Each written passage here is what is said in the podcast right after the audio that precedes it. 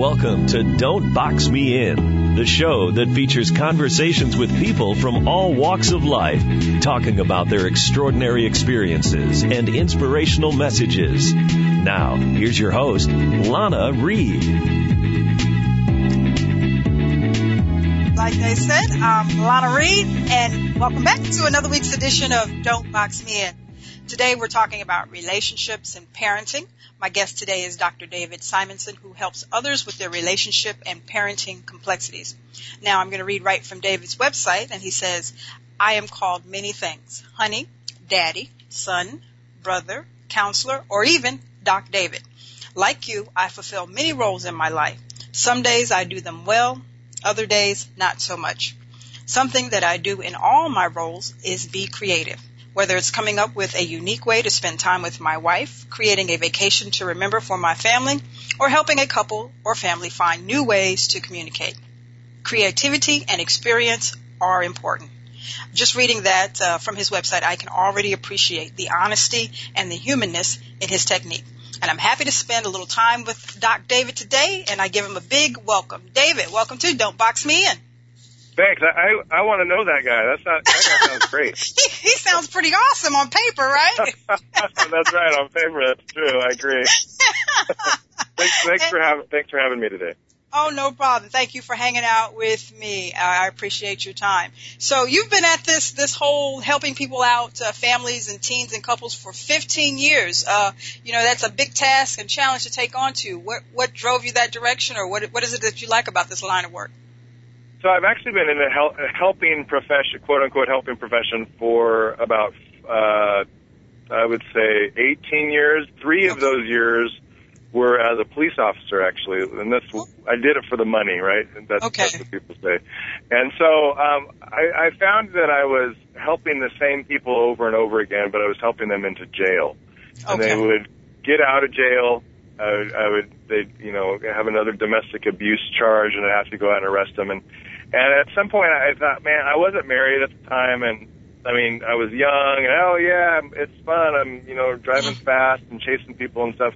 I got married, and my wife and I wanted to travel, so I left that field and went overseas and and worked a little bit. And when we thought about coming back into real world, so to speak, in America, um, I, I still want to help people, but I don't want to do do the route of police officer. But I wanted to do something that I thought would be more effective in, in relationships. And so I stumbled upon, I kind of stumbled upon the marriage and family therapy field. Um, and then, you know, went to school in Seattle, got my master's degree, and then eventually got my PhD in, in psychology. And um, that's where we're at today. Awesome, awesome. So, um, I want to go back, probably go off topic here for just a second, uh, real No, quick. that's fine.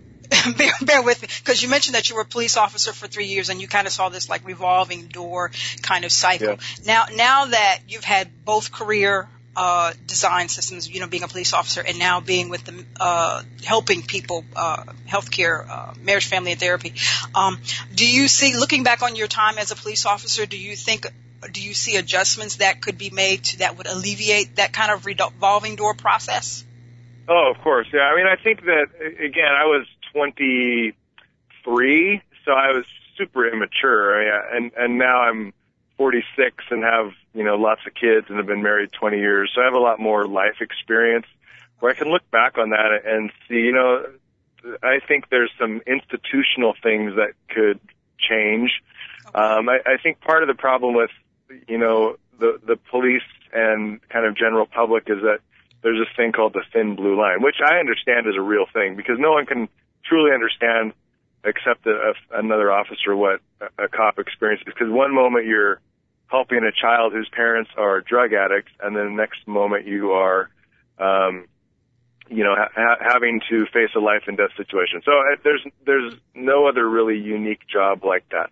Um, I, I currently work in a in a uh, probation system where I, I see families and work with teenagers, and it's a it's a restorative justice system, which most of America operates from the retributive justice Mm-hmm. system, which is like eye for an eye, um, and restorative justice is you know you've done harm in the community, and so how can the community restore you back and make you whole again? Um, a lot of people don't like restorative justice because they think it's soft on the offender. And, you know, in America, we need to be hard on crime. Um, but in reality, uh, the restorative justice um, brings people back to be in community in community with their community, all right, and it restores people.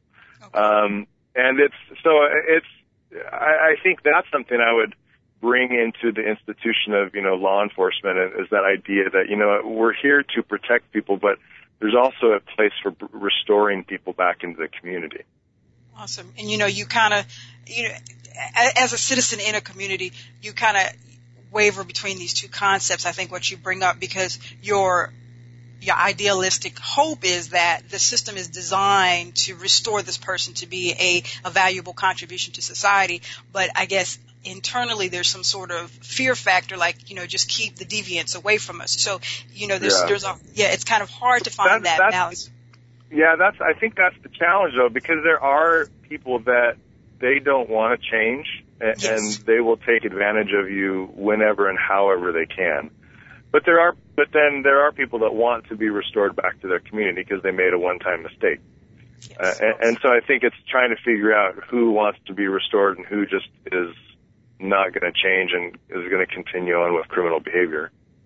Awesome tricky line for those to uh, in that okay. that line of, of work to work, and it's truly commendable. You know, it's, it's so much pressure and not a place that I would want to be, and uh, you know, it, just it's just a very difficult day to day life. You know, you wake up as a police officer, and I, I had a interview with a, a, a police chief while back. And you know you just kind of wake up every day and you don't know if it's going to be a good day if i'm going to come home alive or what kind of people i'm going to come in. Yeah. that, that's a stressful stressful environment to be in. So you know i can i can it, understand the transition out of it.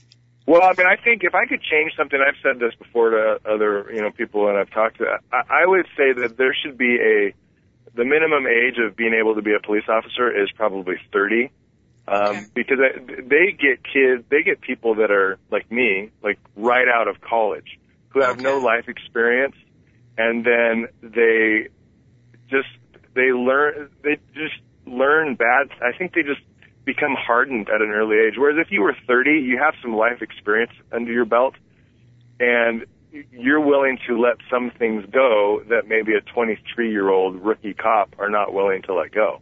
Okay. And As my grandmother used really, to say, you, you just need a little seasoning. That's what my grandmother used to say. Yeah, just needs yeah. a little seasoning. I mean, I, this is again we're out, maybe a little bit off topic, but there's the story I t- say to when I talk about police work is like my you know one of the first weeks I was there. I go and I bust an MIP party, right? Minors in mm-hmm. possession, minors that were out drinking, and I show up and they scatter like cockroaches, and I go I go off chasing a couple through a field, and I finally catch like two of them out of 8 mm-hmm. and I bring them back, and all these guys that are much older than me, more experienced, they're sitting in their cars, and I, what are you doing? I got these guys. That's just a violation. Who, who really cares about that? I mean, you, showed up and you scared them, right? And and they went off. And so I, I I've always remembered that because I think that's that's the difference between a new rookie and someone who's more seasoned. So I, I think more seasoned individuals probably be, be beneficial. Awesome, awesome. Yeah, you know, uh, well, hopefully, you know, we can make some adjustments, but you know, the system, the, the design is what it is. So, you know, hopefully yeah. we can uh, get some. But let's go back to Dr. Dave here because, you know, we could probably okay. talk about this for the rest of the hour here. Um, you know, the work that you do, relationships and uh, parenting and stuff like that. So I think I've always felt that um, building a healthy community, um, building a wonderful citizens that create some sort some sort of value back to the community starts with relationships. You know, with you know a, a man and a woman, you know, sitting down and laying the foundation that they're going to build a family off of. Um, you know, when you coach couples that come to you, um, are there certain elements or certain things that you guide them in and say these are the things we need to do right from the beginning to build a strong foundation of a relationship? Yeah. So I think um, that tends to be more premarital counseling because for me it's like I, I do premarital counseling, but I also do um, couples counseling where couples that have been married anywhere from five to ten years or twenty years even they come to me and say, hey, these are these ruts that we're stuck in.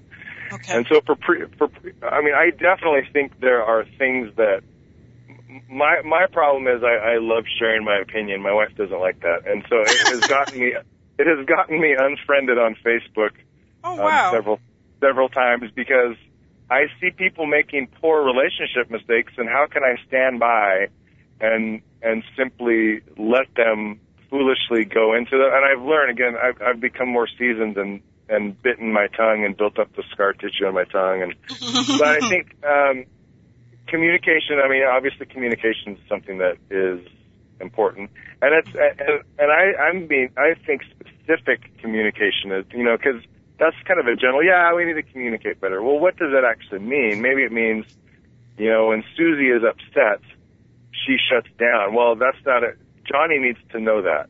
And then Mhm. Johnny needs to know, okay, how do I approach Susie when she's shut down, for example? Okay. Um, and Susie needs to know that she shuts down and that shutting down is usually not a good solution to things. And so, you know, if you can start out with those kind of foundations like that in communication, for example, if you know yourself, then you're going to have a better chance of being successful if you, you know, go towards marriage and, and uh, a more successful chance of not being, not getting divorced potentially. Um, the one thing that people often is if you have different faiths, right? Is Okay. if yes. one person's Jewish, another person is a Pentecostal, let's say. How are you Uh-huh. going to raise? Who, which faith is your child going to be raised with? You know, a lot of people don't take that into account prior to getting married, and then a child shows up on the scene, and then oh, we're going to um, raise them in the Jewish Jewish faith. Oh no no no, we're going to raise them in the Pentecostal faith. Oh no no no no, right? And so then an argument starts, and then you have competing forces outside the couple of the families who the grandpa and grandma that want to take him to the synagogue or the grandpa and grandma that want to take him to church on Sunday, you know. So I think that's something that I definitely have conversations with um, couples about prior to making long-term commitments. Okay. Now you mentioned, you know, like the the, the interfaith possibility and you know the, the communication um, thing. But before all of that, you know, you, you mentioned uh, that you've witnessed, uh, you know, some people make some poor relationship mistakes, and you know we all have. And you know, you look at people and like, why are the two of you guys together? You're so toxic or whatever. Um, if I if I promise not to, you know, unfriend you on Facebook, can you give some examples of these poor relationship mistakes that you've observed uh, over the years?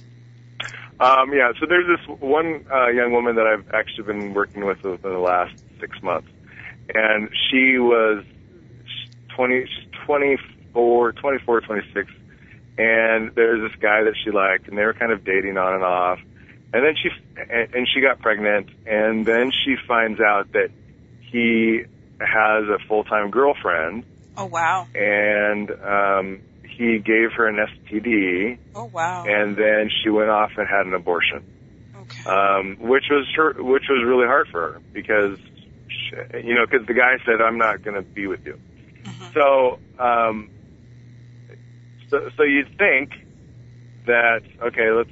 So my suggestion to her was, you know, take some time and before you get back into dating, and you know, six months. Let's take six months, six months, and just kind of figure out what you did wrong, where you should do things differently. And um, so she did that, and now come come to find out, you know, as I met with her probably four weeks ago, um, this guy started talking to her again, and she's she's considering she's been kind of back into an on and off relationship with him again, and and my and she's paying me to to give my opinion, so I can easily give it to her Yes. and, and her suggestions.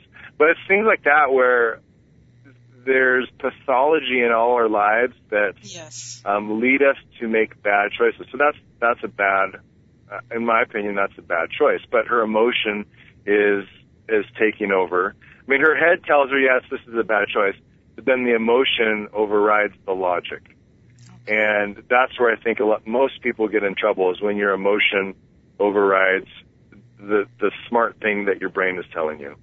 Yeah. You know, Um, and, and I think, uh, you know, that's the, that's the difficult part that people really want to take heed to when it comes to relationships is because you're so led with your heart. You know, you're so, I just feel this way and this person makes me feel wonderful. But unfortunately, Yeah. or as, as, it doesn't sound like, but there's a, there's almost a business element to, to, you know, relation. Okay, we need to sit down, we need to negotiate the contract, we need to talk about, well, how do you feel about this and how do you, go, okay, what are you going to do with this? You know, but people don't want to go through that part. They just want to, I feel this way and, and move on Right. with that. And that gets them into a lot of trouble. Uh, Dave, um, looking at the time here, we're going to take a quick commercial break and we'll be right back right after this.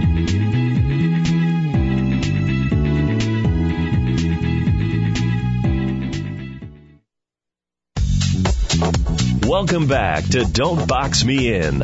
Here's your host, Lana Reed.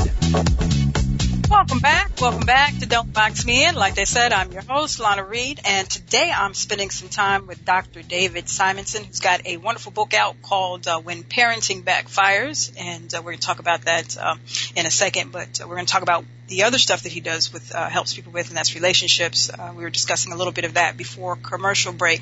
Um, you know, you, you gave the example of the uh, young lady, you know, kind of went back to the toxic relationship, and then, um, you know, you yourself, you've been married for 20 years, so you've got a lot of, you know, working knowledge here, plus the work that you've done with all the couples that you've encountered. Um, in all of this time and all of your experiences, do you think men and women go into relationships uh, expecting different things? Oh yeah, uh, I, I think. I mean, yeah, that's a given. I, I think the, the phrase there's a there's a phrase that I, I've heard often is like men have sex. Men say they're in love to get sex. Women have sex to get love. I mean, and, and I think that that's that's as toxic as it gets. And I think that, and I'm stereotyping here, obviously, but I think the the female of the species tends to be more emotionally attached to uh, like the sex activity, and then men tend to be more less mo- emotionally attached to sex. And so I think that that causes a lot of problems when you know a couple meets on a date, and then they the second or first date they're uh, they're having a sexual interaction of some sort. And I think it's much more powerful for for the female of you know than it is for the male. Um, and, and again, that's stereotypical, but I, I think in my experience that if that is typically held true. And so, like with this young lady, my suggestion to her is, you know, when you're in a relationship, and this is a suggestion I give to most uh, premarital premarital couples, um, or not even premarital, just couples in general, to, to really know if this person is wants to be with you. Don't have sex with them for like three months, and then and then see what happens.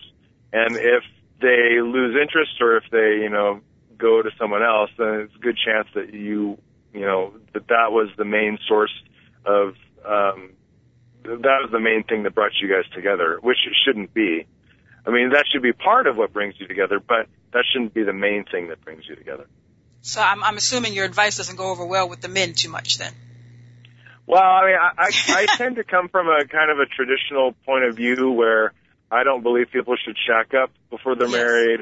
Um, I, I think that there should be abstinence before you're married because I think that the sexual act is like really powerful in a relationship and it can really bond you to somebody. And so if you're out indiscriminately having sexual intercourse with, with people, it's like you're, you're bonding with all these people and it's, it's, it does damage to your emotions, Mhm. I, I believe. And, and I think that, you know, people don't put a lot of thought into that. They're just into it more for, like we were talking about earlier about the feelings of things rather than, you know, the logic and what your brain's telling you. and what the consequences are. You know, and I, I tell people, sex is, is an exchange of energy and time, and if you can't, you, you can't get it back once you give it to that person. And do you really want to expend energy on this person? Do you want to expend the time on this person? And you know, three months down the line, six months down the line, say I wasted all of Yeah. this. You know, so you know, like you know, Dr. Dave says, you know, spend some time getting to know who that individual is first before you bring that element into the relationship, so you can still kind of think clearly because it, it, it does kind of fog things a little bit. Oh yeah, I I mean, I definitely think it fogs it it fogs things, and I think the worst advice I, I and people you see it in movies all the time: follow your heart. And I think, okay, there's some things that maybe you could follow your heart with, but um, relationships are usually not the place that you should follow your heart. You should like have equal parts heart and equal part brain Yeah. um, yeah. when when you're in a relationship with somebody. You know, I th- and going back to before commercial, you know, there's the majority of us are walking around, you know, saying, you know, if if we love each other, love will be enough, and you know, then love will be enough, and love will be enough, and and you're like, uh, babe, I'm sorry, the reality is love is not always enough. You know, you you have to add all these other elements in. You know, like you said before, uh, break with the the example of the interfaith um, couple. You know, it's going to take more. It's going to take much more than love to get through. You know, that kind of dilemma or whatever. So, you know, like I said, it, it, it is sort of love. Love is enough for about three to five years, and then for some reason, I mean, studies will show you that about three to five years, that's when people start thinking, you know what, I, I need, we need to go to counseling. This isn't working out so well. And so, I mean, my my goal is, hey, let's get this stuff figured out prior to three to five years, mm-hmm. because then you can save a lot of money, yeah, and, and time and and heartache. Yeah. Now, you know, couple counseling is something that we hear a lot about, you know, in a marriage. Uh, and we even hear about couple counseling uh, when it comes to premarital counseling, when when the couple have decided they're going to get married and wait a minute, let's sit down and you know do this little premarital class before uh, we do this. Uh, do you recommend couple counseling to people beyond that? You know, like well, I guess so because you have your young lady there that um, uh, has got your services, but um, I, I'm assuming yeah. that her Go ahead, dear. I, I, I'm sorry. I, I think that you know when I first got into this field, it, it, it's, it's just like the police conversation. It's like mm-hmm. I, I've become more seasoned, and I've, I've thought, okay, I it was standard, you know, premarital and, and marriage counseling. But then people would come to me and say, you know what, we're dating, and yes. we would like to do some counseling. And I first when I heard that, I was thinking, why do you want to do counseling? You're just dating. Yeah. There's no point to it.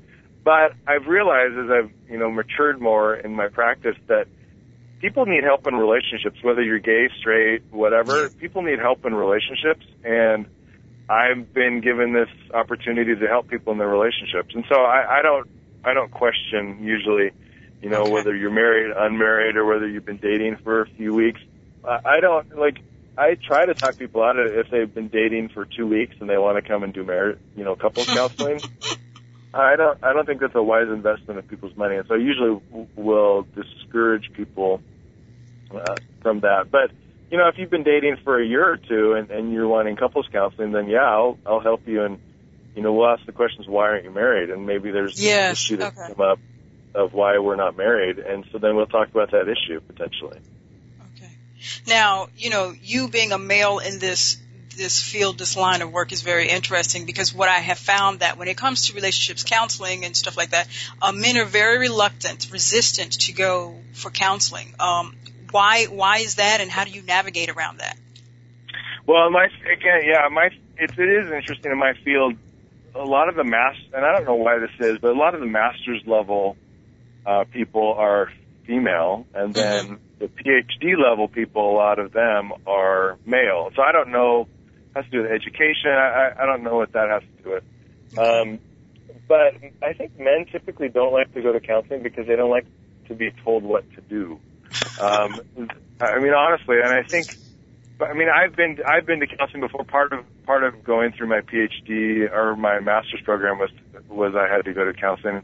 Uh, for me, I viewed it as a hoop that I had to jump through, okay. and uh, um, and it wasn't I don't know. It's just not a comfortable place because you have someone that is kind of looking at you and seeing your flaws. And for me, it's good to have experienced that because then I can identify with men that come into my office or, you know, I, I actually don't have an office. I go in home and I meet in home. Okay. And I, and, and so I think men don't like it because they're having to be vulnerable. And again, that's stereotyping, but it's a true, it's a true stereotype. Men typically don't like to be vulnerable. And so wh- how more vulnerable can you get than going in and talking about your marital difficulties? Mm-hmm. That you should be, you know, and, and a lot of it may depend on how they were raised as, as a young man and you know what, son, you need to figure out your own problems. Don't rely on other people. So I've had some men who are totally fine with counseling and others who say they don't believe in it. Mm-hmm. And I, I always think that phrase is funny because you don't believe in it. Well, it actually exists. So you should use a different. You should use a different phrase than I don't believe. In. It's like I don't believe in Santa Claus, right? Yeah, yeah, uh, true. Okay. So I think a lot of it has to do with vulnerability, and um, it's why it's why men won't ask for directions. we we we want to figure we want to figure it out on our own. Dang it! And four hours later, we're driving in a circle. Woman, don't say anything. Right. Okay. Exactly. All right. And the, and the same thing is in a marriage. I, I need to figure this out on my own. I don't, I don't need your help. And I mean, I tell people, you know, if you could have figured it out on your own, you would have by now. And so there's so many, there's so many other professions that you call. Like if, if your plumbing needs to be fixed, you're going to call a plumber. yes. If your car needs to be fixed, you're going to take your car to a mechanic. Um, and so if your marriage needs some help, then you go to a therapist or a counselor.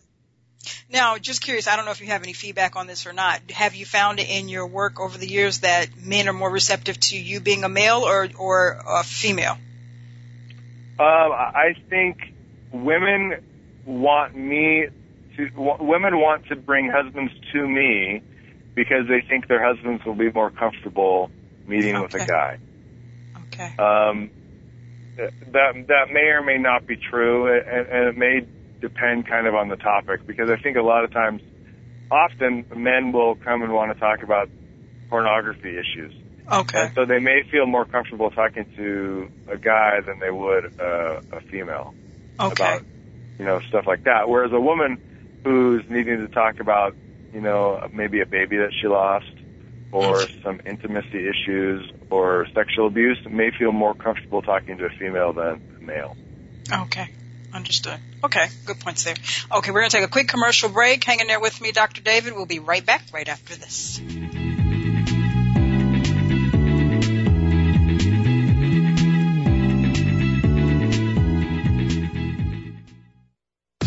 Let's return to Don't Box Me In with your host, Lana Reed.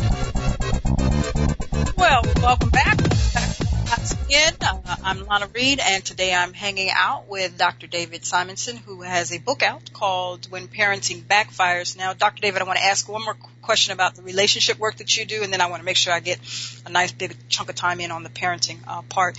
But um, I was I was scrolling through your you know YouTube videos because I like to look on my guest websites and be all nosy and poke around. Uh, but I, I was clicking through your YouTube videos, and one of them that you have is is like the question that women all, you know, ask when we're sitting around the coffee table and cackling with each other is why men cheat. So, um, if you can elaborate or, or share some some enlightenment with uh, my audience as to what what are some of the reasons that women ch- uh, that men cheat. Uh, well, I think I think it's the, the reasons men cheat is much different than the than the reasons women cheat typically. Um, the, the, let me start with the the the reason women cheat typically is security, right? So that could be usually it's emotional security. So they're in a marriage for you know 10 or 15 years. Their husband's working all day, comes home, is tired, doesn't really pay attention to them. And so they go out and they meet someone at, at their work or they meet someone at their kid's school. They start up a conversation. And then, oh wow, look at this relationship I'm having with this person. This is what it's supposed to be like. Oh, this makes me feel good. And then that leads to an affair of some sort, right? So mm-hmm. men is very, men is very, are very different in, in why they cheat. Some men just want to have sex, right? They have a wife that isn't really interested in sexual activity and so they meet a, a female coworker usually is, is where it happens and then they just they're not committed to them like they don't love them but it's a person that they can have sex with right so that there there's that piece and that has that relates back directly to um, something lacking in their relationship with their wife there's a lack of respect men men will cheat because they don't feel respected um, by their wife usually, and and respect is simply a simple a wife simply saying to their husband, "Hey, I appreciate you. I like these things that you do for me or for our family." Okay. Um, and, I, and and when I say this, I'm in no way blaming the woman because the woman and the man that has the affair is responsible for what they do. There there is a choice. It's not like they're being forced to do this thing. okay. Um, and, and I often say that the re- so there's three ways to get your man not to cheat. It's use food, sex, and respect. if you feed your man, if you feed your man good food, if you have sex with him and you show resp- and you give him respect, he's not going to cheat on you unless he has some type of mental health issue or addiction issue. okay.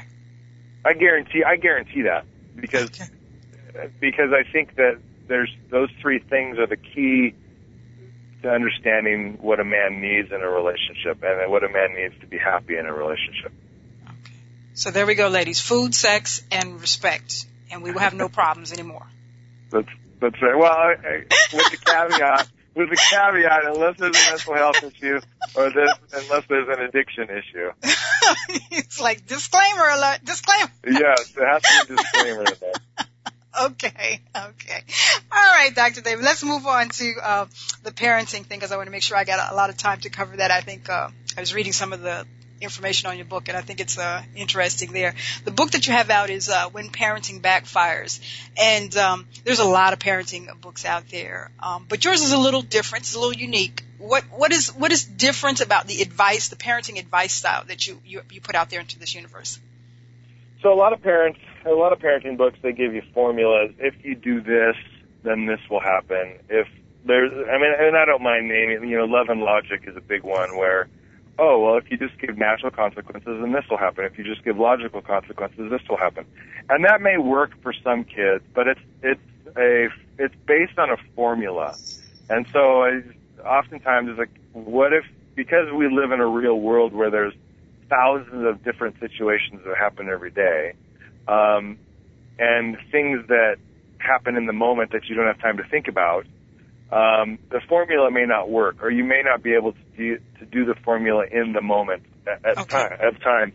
And so the the book that um, my co-author and I have came up with was it deals with things that have happened in a parent's life that make them parent a certain way in the Mm. present, right? And so usually what, and I'm going to give you a little background of why things backfire.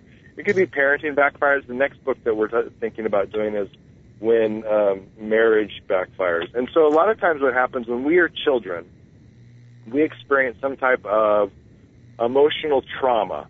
Now that's not, when I say trauma, a lot of times I think people think there's some horrific event, and it's not a horrific event. It can be something as you grew up in a home that was very legalistic. Okay. And so you were never able to go hang out with friends, let's say, as an example.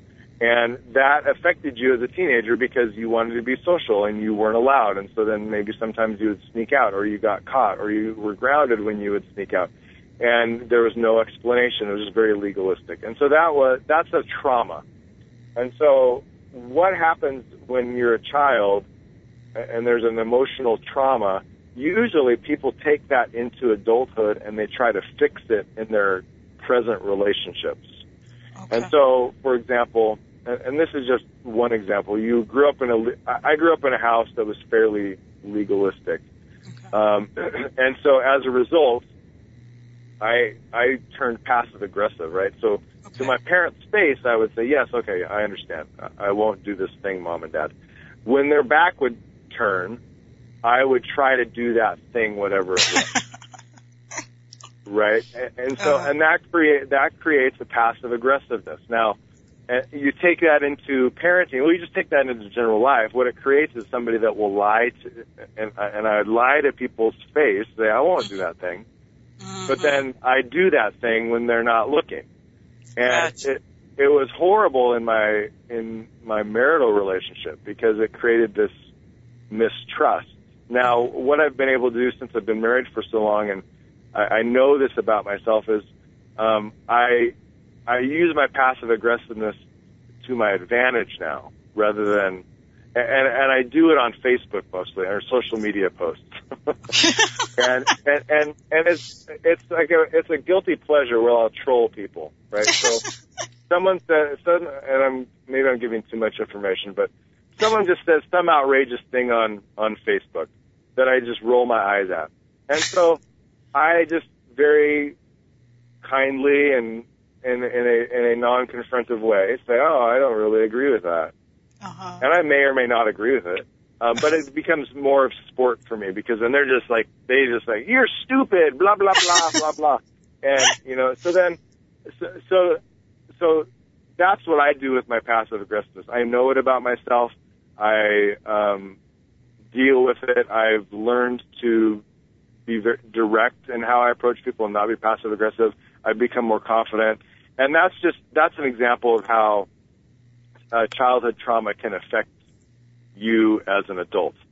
Um, and so what happens when you have a ch- emotional trauma is that then you get children of your own, and that's when your parenting backfires because either your trauma hasn't been addressed and you're trying to address it when you parent your children. And so that it's not a formula. It's just what we've written this book about is is giving information to the parents, and we've taken 12 of the kind of the typical things that parents do and pointed out how they how these are backfire events and ways to do them differently. Okay. Now and they're thinking you know, they're thinking errors basically. Thinking and, and I was gonna I was gonna come to because I saw that on the uh the book the little blurb on the book thinking errors you talk about that in the book. Uh, what define that for me so I, I understand clearly. Thinking errors are. So a thinking error is again it deals with that emotional trauma. So this way that you grew up, this emotional trauma that happened, you take that into your uh, adult life, and um, you parent based on this thinking error. So one of the thinking errors is um, I will respect my child when my child respects me. So, so basically, what you're teaching your child is that the only time you should respect people is when they respect you. Mm. And in, in my world, that's not how it operates. Be, because if I go to my boss and I don't respect him until he respects me, I probably won't have a job for very long. Yes. And now that may there may have been some emotional trauma in that parent's life that caused them to realize respect is like this big thing and they're not going to give it. I mean, they maybe they didn't get respected as a child, and so now they're in a place where I'm not going to respect my kid until they respect me, mm-hmm. right? So, so it's a thinking error because I think it does that doesn't work in real life. Okay. In real life, when you go up to a stranger, are you going to be disrespectful to them until they are respectful to you? It just doesn't work. no. no. And so I think that's an example of a thinking error that that parents often do. Okay, so listening to you, you know, talk and you were talking about thinking errors, and then you were talking about the background that a potential parent comes into based on, you know, uh, their upbringing. Uh, when you get to people that come together to be a parent, you know, the mother and the father, I, I'm assuming that they're both coming to the table with their own thinking errors, their own personal childhood experiences that now they have this wonderful bundle of joy that they're going to try to, to raise together with their own separate yeah. dynamics. How do you, how do you, as two adults, kind of combine all of this gunk so that you can kind of mold this, this little being into a, a nice little person? Right. So that's why there's job security for me because it's, it's I know, right? It's something, yeah, it's something that's always happening, right? People are always having kids, and people are always being hurt as kids, and so they're just bringing that into their adult life. You know, it, it, the bummer part about it is that you usually don't know you have a parenting thinking error until you have a kid, mm. um, because that's just kind of an untapped area in your life until you have a child, and so so then you get a child and then you have a husband or wife, um, and you may not never have seen this part of them before, mm-hmm. right? And so then that's where oh whoa what's going on here? And that's where if you try to fix it yourself, you can maybe try to you can maybe fix it yourself, but usually you need help of someone like me that can kind of be an outside observer and say oh you know when you do this thing with your kid they don't listen to you when you do that, and you probably should change it up somehow. Um, one big thing, one thinking error that parents often do, and I've done it myself um, in the past, is simply because I said so. Right? So a kid says, "Why do I need to do this thing?" Well, because I said so. That's the worst answer a parent can give, um, because it's just kids don't respect that. Just, my dad used to say, "Do you, as I say, not as I do." That's what my dad used to say. Yeah, I I, I don't want to disrespect your dad, but it doesn't make no sense. I know, I know, I know. So I think because I said so becomes kind of lazy, lazy yeah. parenting. And, yeah. and you don't want to have to engage in a conversation with your child. Now, your child is going to ask you lots of why questions. And so you let them know, hey, I, I'm willing to answer this and give you one answer and then we're going to move on from that. And you have to be decisive about it. I've never run into a kid. I don't know if you have any kids, Lana, but uh, I've, ne- 21, I've never run into 21. 21. Okay. Did your kid ever ask you why? Oh, all the time, all the time. Yeah. Did you ever give the best explanation and then your kid said, "Oh, okay, thanks, mom. That makes sense." Never. Right. Right. Never. Is it was always follow up after that. There's all, yeah, it's like to tell you why your why is stupid, or you know. so it's a universal thing that kids ask why, and it's, it's a pretty much universal thing that kids don't all of a sudden come to your side of the table after your reasonable explanation of mm-hmm. of the why. And so you just have to understand that's how that's how kids operate. And if you get irritated with them because they just keep asking why questions, then it's not your kid's fault. I think it's on you as the parent. And so because I said so is never a good. It's a, it's a thinking error, and usually it stems from a kid that grew up in a home where they had parents that were controlling and they mm-hmm. weren't allowed a lot of flexibility, and so then they grow up and they're in control now, and they can tell the little kids what what to do, and they have to listen to mom and dad, and because I said so. And it's it's a thinking error. It doesn't work. Okay. Good stuff. We're going to take our last commercial break of the day, and when we come back, we're going to talk some more about the book, When Parenting Backfires, with Dr. David. Stay with me.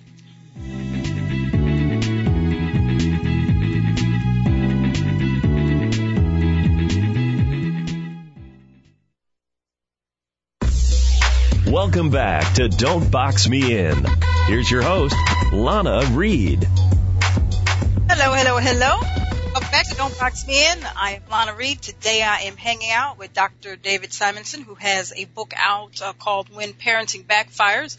Uh, before commercial break, we were talking about thinking errors.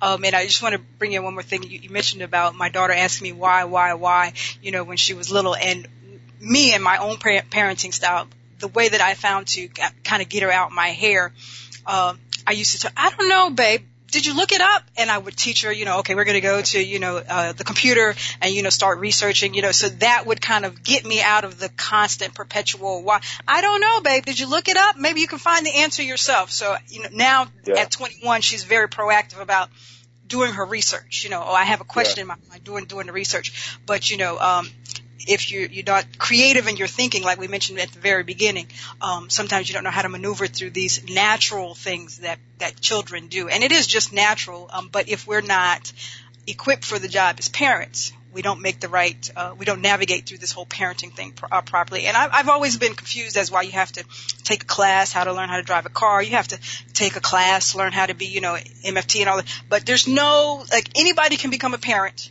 And you have the most valuable Yeah. thing that's in your charge, but there's no, you just, hey, just here, wing it. Do the best you can with it. and right, and there's and it's almost like if you do take a parenting class, there's some type of shame in it yes, yes. that and or the people that are forced to take parenting classes are people that have been contacted by Child Protective Yes. Services and DSHS. And and Yeah. yeah, I mean I I think I I agree there should be a there should be mandatory parenting classes. yeah, times. because you're, you're you're responsible for the total molding and guidance of a, a a individual, you know, a citizen in society. And I think you know with that comes great responsibility. So why not give us the proper preparation for it? Um, but back to the thinking errors um, and uh, when they backfire. So how do you how do you correct them so that you can be an effective parent? So Well, I I think mean, you I said, think go ahead, go ahead. Go ahead. It, it, it's insight, right? Okay. And so I think that's the point of the book. The point of the book is, you know, if you are a parent and are you and you're doing one of these 12, 13 thinking errors, then you, you need to stop doing it because it's just going to perpetuate the cycle, right? If you do this, if you're teaching your kid that um, that you, you, the only way you're going to get respect is if you respect me, they're going to teach that to their kid Mm-hmm. unless they have insight from somebody that says, you know what, that's not the way the world works. Maybe Yes. that maybe that worked when you were a child and it hurt you and it affected you emotionally, and you're doing that same thing to your kid without really realizing it. And that's why you know a third party come in, whether it's a therapist, a counselor, or a respected family member that can say, you know what, this is what you're doing when you interact with your kid this way Mm-hmm. and it's not a it's not a great thing. And so most of the time it's insight that I, I think um, is helpful for a person to realize. Okay, yeah, there's this thinking error, and then there's practice that goes into it, right? So then this thinking error is, is second nature to most people. And so when you get shown that this thing that's second nature is not a good thing, then you need to break that habit. I think it takes eight weeks to form a new habit. Yes. And so uh, that's where a therapist can, a weekly meeting with a therapist and maybe some resources like a, I, I often use whiteboards with families as a way to break that cycle or, you know, someone reminding, oh, mom or dad, this thing's happening. We need to stop it so we can do something new Okay. um, it's like learning new dance moves, right? You don't immediately. I mean, that that's what I often view relationships as. I view them as a dance. And if you're trying to do new dance moves with your dance partner, which could be Johnny or Susie and your mom or dad, Johnny and Susie aren't going to know what your new dance moves are. And so that's where everyone needs to be in on the conversation. Okay. Awesome. Okay, cool. Um, I'm thinking about this whole dynamic and listening to you talk about, you know, how you grew up and I'm thinking about how I grew up. You know, I told you about my dad, do as I say, not as I do type of thing. I'm wondering, today's times that we're in, you know, you have your social media, your Facebook, Twitter, Instagram. You know, kids have cell phones these days. They're watching reality TV. Uh, most likely, both parents are out the home having to work. Um, in the work that you do, do you find it more challenging for people to raise children today versus when me and you were coming up? Uh, I think there's more things to to distract parents today than there probably were back in the day. You know, I'm sure you're aware of the whole gorilla that got shot. And Yes. Uh huh. The the ki- the four year old that was in in the cage. Cincinnati, and- yeah, Cleveland. Uh, You know, I, I think that no one knows what no one knows exactly what the mom was doing hmm that that, ha- that while the kid was out of sight. Now, my fear is that the mom was on her phone hmm and Oh. there was some type of social media thing post Okay. happening. That's my fear. I'm hoping that's not what comes out because I think with social media, it's just it's just a distraction for kids and for parents. I mean, I've been in restaurants where I'm with my so I have seven kids, right? So I'm I'm with my at the time it was six kids, and I look over at a table and there's a mom and dad uh, and two sons, and they're all on electronic devices at the table, not interacting with one another. Mm. And and I think that's a big difference from when we grew up, right? There were no cell phones. You weren't in contact, at least I wasn't in contact with my parents for eight to ten hours of the day when I was gone at school. And now it's like parents are horrified if they can't immediately contact their child within 30 minutes. Mhm.